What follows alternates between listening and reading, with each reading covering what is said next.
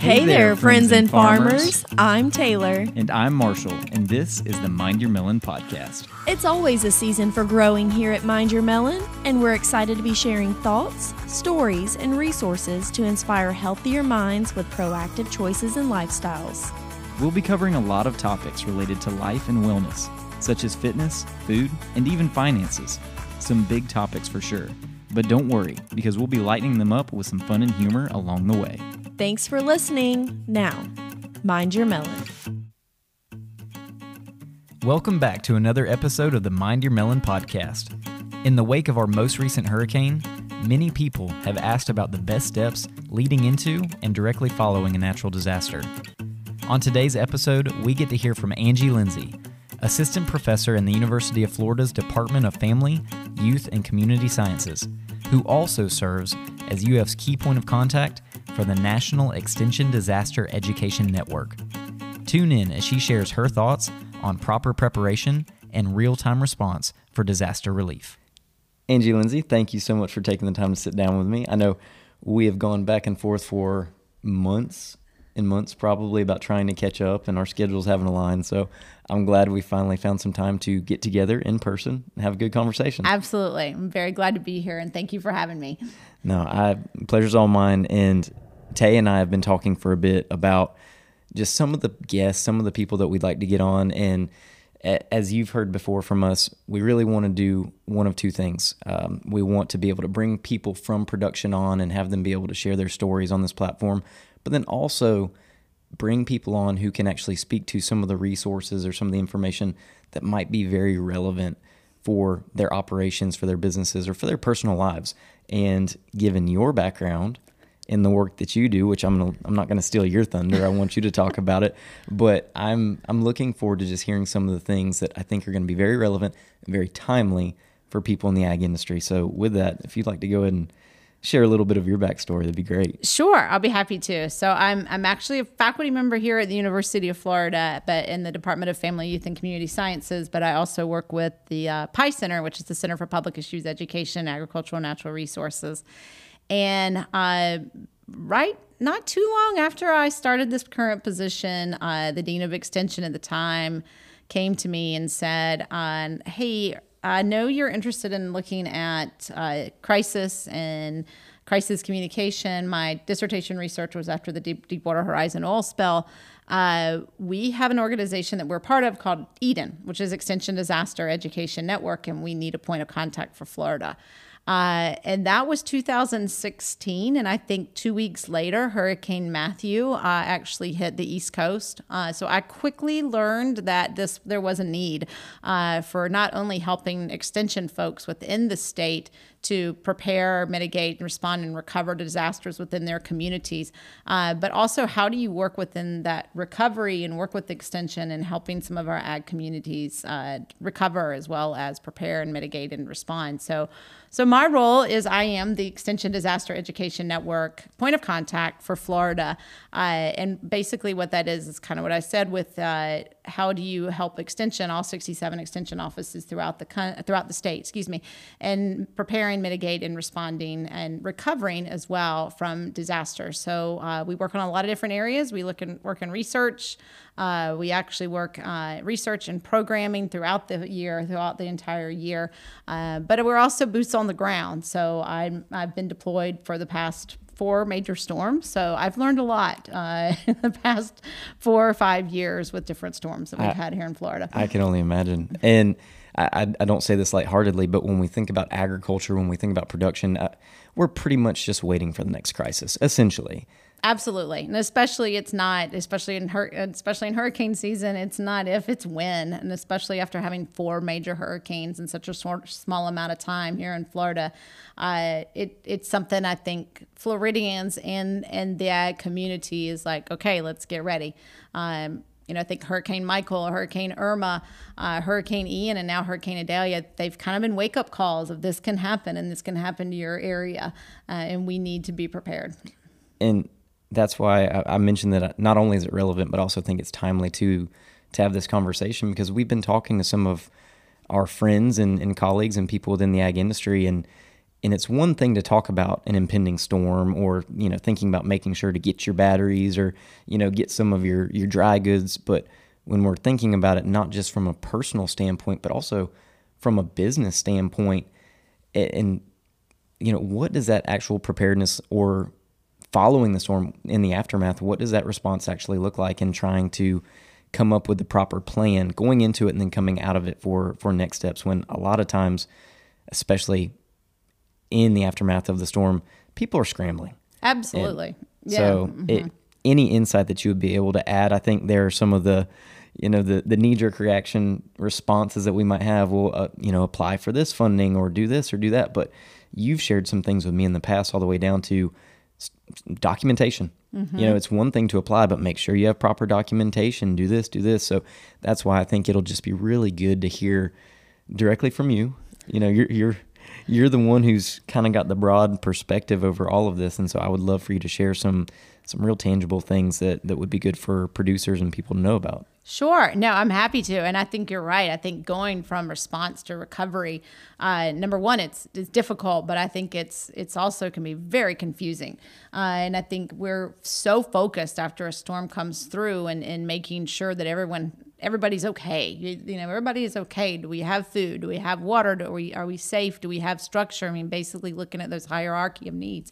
But I think the the term prepare for recovery comes to mind, and it's something that you're hearing from FEMA and you're hearing from uh, government and USDA as well. From a personal standpoint and from a family standpoint of how are you going to be able to recover? And that's looking at your insurance and that's looking at different things that you may need to have in that long term recovery. Because as we know, recovery can take a really long time.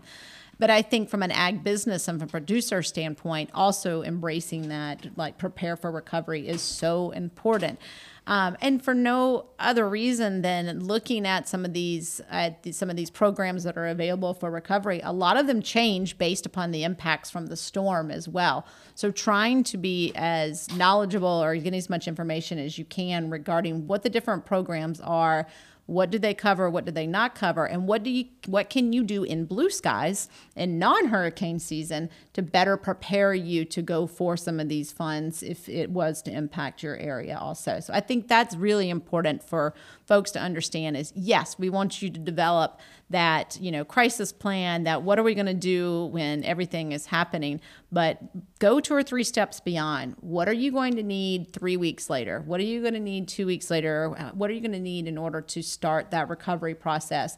And maybe not get back to normal as we know but to a new normal uh, and try to lessen some of the stress uh, immediately uh, immediately following but then two or three two or three weeks afterwards and, as well and from an operational standpoint at least return back to functioning absolutely yeah. I mean, in, in, in FEMA terms, it's, you know, the continuation of operations plans. And so those continuation of operations or COOP plans are immediately like, what do we need again right after the storm? What do you need two weeks after? What do you need three weeks after? Again, trying to get back to those operations, uh, those general operations. And Angie, you even mentioned, uh, you, you just said something about insurance policies. And, and I think back to something you had mentioned in the past about even – going through in advance, talking to people working with your policies, your your agents, and understanding what they truly cover. Because you don't want to wait until after the storm to realize that maybe you don't have the coverage you thought you had, or you know, really understanding what what you're in for. Absolutely, absolutely. Um, so you mentioned going into the event, but then also up to two, three weeks even after. Should we start maybe at the beginning? Any anything specifically you'd like to talk about maybe going into a potential event um, I would definitely think going into a potential event. Number one, I'm going to always say, listen to your, your, local authorities. Like basically, do if they tell you to leave, leave. You know, and do what you can um, to prepare not only your home and your family, but also your business as well. And that's another thing that during blue skies, when it's not hurricane season, you can think through a little bit more clearly because we know that when a storm is coming our way, the adrenaline kicks in, and you're probably not thinking as clearly as you normally would. So take that time in January or February to say, okay, what are the steps I need to do to prepare if a storm's coming my way? And if I have to leave and if I have to evacuate, and go ahead and make sure that you have those supplies or you have the things that you need or the things are in place or the paperwork's in place to have those things done so that you can follow those local guidelines and you can be sure that yourself and your family are safe as well. Uh, so that would be number one is definitely make sure that that you follow the guidelines or you follow the local county and, and state officials and making sure that you keep yourself and your family safe.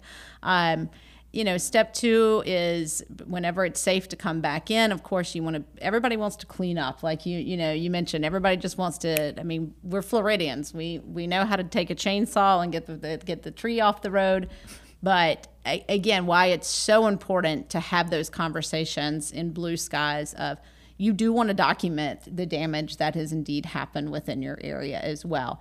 Um, and that is for not only insurance purposes, but it's also to help you to, to prepare for the next one. Um, unfortunately, these events can be our best teachers sometimes. And so, therefore, learning, okay, this is what 150 mile per hour uh, wind did to my fencing, or this is what 150 mile uh, per hour wind did to the trees. And so, knowing that ahead of time will help you in preparing for the next one as well. I want to go back one step. Absolutely. And, and I'm I'm going to ask this because my my producer hat really kicked in, and so I know there are going to be people listening who would probably ask. Okay, we follow our local officials, right? And and they're saying need to get out of here, but we run an operation, right? Am I really going to leave my my entire life, you know, my my farm, my legacy, or all of my animals, sure. or something? Anything specifically you would want to share with somebody listening from from that perspective who you know might be very difficult or might be very unrealistic to leave my hundreds and hundreds of head of cows or you know this this crop that I just put in the ground. Sure, I and I get that. I understand that, and of course we see that with every storm, obviously. Um, it may be a conversation to have with your county officials. Uh, and so, within the FEMA system and within the Emergency Operations Center, the animals and agriculture is covered under emergency support function or ESF. Not to try to get into too much of the alphabet soup of FEMA here. Sorry, um, they love their acronyms even more than academia.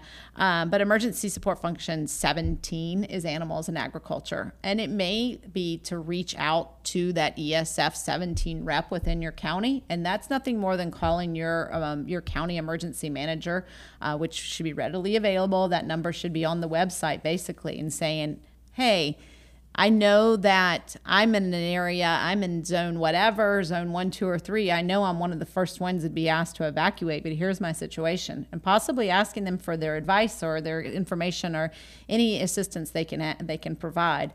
Uh, the State Agricultural Response Team, SART, is actually the folks that are kind of in charge of all the ES-17s. And so there's there's programs and there's contacts and there's relationships and there's a network that's already established that may be able to help support somebody that's not feeling like they're able to evacuate um, or be able to say, hey, I understand where you're coming from. I was in the same thing with Irma or with Michael and I did evacuate and it was okay. And this is what I did. So being able to learn those lessons learned from others. But I think making those connections with some of those county officials and especially folks that work with that ES 17, that Animals and Agriculture, and also the State Agricultural Response Team is going to be really beneficial. No, I appreciate you sharing that. I just know, like I said, especially if somebody hasn't necessarily been in that situation directly before and might be looking at it through the lens of, you know, but what about this? But what about this? And I think one thing that comes to mind for me is just remembering too that at the end of the day, none of it is worth the well-being of, of you and your family. Absolutely, that's and, a very good point. Yeah, and it and people first. Yeah, you know, you yourself and your family are, are number one. Absolutely. Now, back to more of the operational piece of it, though. So we talked a little bit about um, understanding our policies going into it, understanding what sort of needs we might have. If you know that you might lose power, the grid might go down do I need backup generators? Do I need, you know, what sort of things, tangible things, am I going to need? Now, following the aftermath of the storm, anything else that you'd like to talk about or, or anything that maybe we wouldn't normally automatically think of? Um, I know a lot of people are quick to try and apply for the grant funding. You talked sure. about having documentation, um, accessing your insurance policies and those things, but other steps or other things that maybe come to mind afterwards? I think the thing to keep in mind is recovery is long. Um, and, and I think that's where folks get frustrated, especially once you move from response to recovery. Okay, things are getting back to normal. You know, we're not hearing about it on the news constantly anymore. Um, you know, we're we're trying to get back to normal operations, but you're not in a you're not in a state where you're in normal operations. You're still in that recovery, and it can be frustrating to not get back there as quickly as you want to. So I think being patient. And I know that's so hard to say, but trying to be patient and understanding that you've got the federal government, you've got the state government, you've got your county government that are all working together to try to make sure that they have the things in place to help in that recovery stage as well. So, um, and it is, it can be confusing in trying to navigate that that area and who's doing what and who's on first and who's on second and where do I need to go. Um, but you know i'll put a plug in for extension that's one of the things that we try to work with extension and helping them understand what this system works work, what system looks like in recovery and how they can help their communities and their stakeholders navigate some of these really really hard to understand sometimes especially when you're in the middle of a crisis and on that note i, I think back to something you've shared in the past too and I, I think it'd be good to share even talking about the idea that there is a point where the response in the relief groups, even though the locals may not necessarily think they're back on their feet, they've actually got to pull out. Yes. They, they, they have to leave. And would you like to talk a little bit about some of the nuance there, just for people to better understand just because of the dynamics of the area. Right. Yeah, absolutely. And I mean, I've worked in response now for, uh, again, for Irma for all four, four storms basically and we start to to demobilize basically you know kind of demobilize the team and the response team when things start coming back online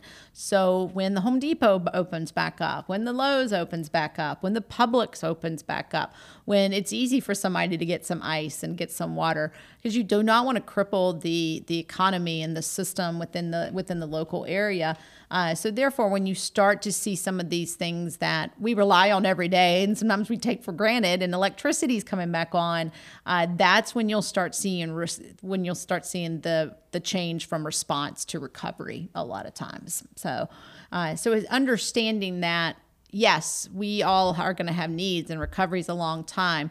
But some of the resources that we have come to rely on pre-storm are going to be available in those recovery areas as well. So. And I think that's just a good thing to note because some people who may not necessarily see that side of the process or understand that part of the system, you may see it and just think people are just just leaving. Um, and so rather than sort of having a sense of hopelessness or having a sense that, you know, you're being isolated or something, it, it is very much part of local economics, the local system. And yeah, I, something I personally hadn't really spent too much time thinking about sure. prior to our conversations. And a lot of those groups are volunteers. I mean, especially some of our faith based groups. I mean, those are volunteers. And so, yeah, a lot of times, you know, they have one group will come in and then they'll leave and then another group will come in so they're able to stay a little bit longer as well. Um, and i think if if you see that okay there's still a need and this group has to leave i mean uh, we have a really great vol- florida volunteer uh, national group or sorry our statewide florida volunteer group is fantastic. And so they're very good at taking what are those needs that are still out there and if those groups are leaving and you still have some needs reach out to them. Uh, reach out to your county. They can be able to be able to help you and connect you with Florida Volunteer because uh, they're a great group. We're very lucky in our state to have a statewide effort to kind of manage some of those volunteers coming in. And so they do have a pretty good idea of who out who's out there, who's doing what, and what needs they can meet as well. Absolutely. So now for people listening, I know you we can we can talk about insurance and we can talk about funding from the state or funding from from the federal government or from USDA. And we can we can talk about that a lot and people can apply and, and do those things. But I even think back to a conversation I had with some producer friends of, of ours and talking to them. What is they had just gone through a storm, had experienced huge, huge loss devastation, and talked to them. I said, "What's your reaction?" Aside from cleanup, aside from the the standard things, what does it look like to get your business back up and going? Mm-hmm. And one thing that stuck out to me was when they said, we knew that we were not going to be the same for a while. Right. We were going to be slow to get back up and going, but we told all of our business partners, we told our buyers, mm-hmm. we told the people who come to us for product typically, when we are back online and back up and going, bring us the orders. Yeah. Support us that way you know, get the business back up and going. Right now, we know that we're going to have a gap, but support us in that way. And and that's something that I thought was really relevant, really meaningful. And I would even ask you, anything else in your experience? You've been through these major storms. You worked on the oil spill event. Anything else that stands out beyond just the standard of apply for your insurance, apply for funding? Anything else that you think would be good just for people to know or be aware of? I think you bring up a really good point with uh, the you know helping the business partners understand you know just be sure be there with us be patient. And when you do bring us the orders i think because uh, you are i mean in times of disaster i mean that's one thing that i have seen working in the incident command post. We get calls from all over the country asking what they can do to help. And obviously money money is very helpful obviously. And so i mean that's something that we definitely uh, look at getting within the within the state uh, from a state response effort. But I think from a production standpoint, uh, that's a really good point of making sure that you understand that this is going to take a while and that we're going to get back on. But when we are, let's let's talk about how we can make sure that you can help us make up for what we've had to take off on that particular time as well. So um, I think that's that's very important to understand that yes, you're going to get calls from folks that are saying, "How can I help? What can I do to help?" Um, and and and let them help. I mean, you know, let them let them do what they want to do to help you. If they're willing to send uh, a cash donation, or if they're willing to send a donation of something, you know, let's work with your county government, see if you can get that to them. And I mean, that's something that let them help. Uh, take let let the help happen. Absolutely. And sometimes it very much is a side. Uh, uh part of just setting our, our pride and our ego aside Absolutely. and accepting help. Yeah. Mm-hmm. And this is more so just me kind of thinking out loud right now. But speaking of the idea of the network that you have or talking to buyers and, you know, having them bring the orders when, when you're ready, I would also say too, and, and consider this maybe, I don't know if it's a suggestion or, or maybe even a challenge, but as we're looking at what business and supply chain looks like nowadays, I would really say that goes back to the personal and professional network that you keep. Oh, because if I'm thinking about this from the standpoint of, of a business or, or retailers wanting to source product, they can't go without product. Mm-hmm. And so if you're going to be faced as a supplier with an incident like this, this storm where you're going to be offline for however long, being able to rely on a working personal or professional network where maybe somebody can help you fill some of the gap or you can source from other areas or something, I would really encourage people to think about that layer of their business and having that sort of, I guess, in business terms, we would call it supply chain insurance. Sure. Um, but being able to leverage that network, and that even goes back to things you and I have talked about on a personal level. Absolutely. Actually, leveraging your network, reaching out to the people when you need the help, mm-hmm. even if you don't really want to admit it. Absolutely, I completely agree with you, and I have to I have to give a shout out to the Cattlemen's Association, especially after Hurricane Ian. They set up their own kind of distribution area. Um, State Agricultural Response Team always sets up their uh, uh, donation and area as well. Um, and we worked really closely together. As someone who was sitting in the state ICP incident command post, I worked really closely with Cattlemen's Association. Hey, I have somebody who needs this. Do y'all have it? Yeah, we have it, and vice versa. He would call me. We need we need a hay. Yep, I've got hay. So we were able to work very closely with that association who who utilized their network of the cattlemen associations around the country to get some of those donations and tried to meet the needs after after Hurricane Ian as easily as possible. And so being able to have those connections uh, and have those networks and being able to work carefully with them to make sure that we can get the donations that can meet the needs and the gaps after the storm was so crucial and it was really helpful and I was uh, as someone who was working it, it was really, really helpful. No, that's that's a great shout out, and I appreciate you sharing. And and as we get sort of towards the the end of the conversation, Angie, I just I want to give you free reign.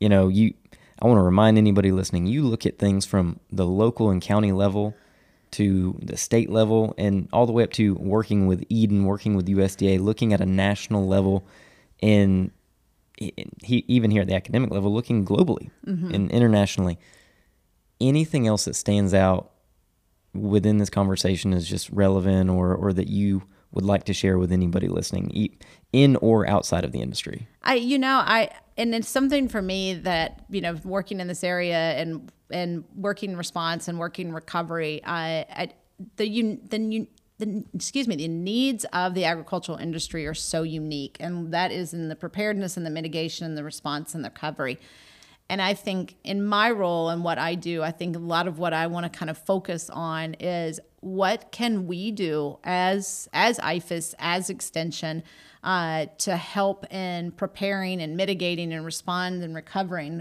what can we do to help to help y'all to help the industry and to help our stakeholders and to help our producers to not only better prepare, but to also to prepare for that recovery. Uh, so anytime we can get some of that information back of you know what are the needs what are the gaps and again we learn after every single storm because we all know that they're the best teachers sometimes uh, sometimes it's hard to learn those uh, but i think really understanding what are some of the things that we can do within our own counties within our extension folks within all 67 counties to better prepare and and and help our stakeholders and our and folks in our communities better prepare as well. So absolutely. No, I appreciate it. And just real quick, this is probably more so a plug for any any producers. Uh, but is there anything you would like to share with somebody who might be listening from the opposite end of the supply chain, or you know, more at the county, state, or national level? Anything you would like them to be more aware of based on your interaction with producers during these events? Absolutely. I mean, I think uh, I think I think the past four storms and anyone who's in that county level or the and emergency management has probably learned some of the unique needs of the agricultural industry if they didn't already know it. Um, but I would encourage them to reach out to the producers in their area during blue skies as well. Reach out to your extension folks as well to find out, hey, you know, what were your impacts from storm A, B, C, or D, uh, or what have you done to prepare for a storm? And just and again, have that conversation during blue skies so that um, when when the storm is coming, you're not trying to figure out who to call, when to call. Uh, so just making those connections and the relationships, if you're if they're not already made, obviously um, before hurricane season. I, I, really like that point. The idea of somebody who, especially thinking about a, a county or a state official who maybe hasn't connected as much with the producers in their their respective area, yeah. or or mm-hmm, a new one, mm-hmm. and going in and that that's a really good point. Don't wait for the disaster to to go in and try to have a rational conversation with these people and understand their needs. Yeah. Going in during the good times and and understanding how things run typically mm-hmm. rather than waiting for things to be completely broken. That's yeah, it, and that's a hard one. I, I, go back to Irma and I had an extension agent who called me who was doing they were setting up a shelter uh, and they were working with Red Cross because Red Cross uh, does sheltering in our state a lot of times and so she said she said to me, I'll never forget this. She goes, if I had just had lunch with her, you know, the day before, just to it set up that relationship, we could have we could have hit the ground running.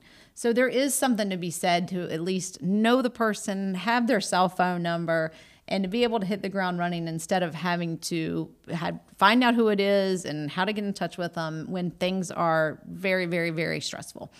And for any producers listening, that goes for you too. Reach out to your local reps and let's be proactive about this.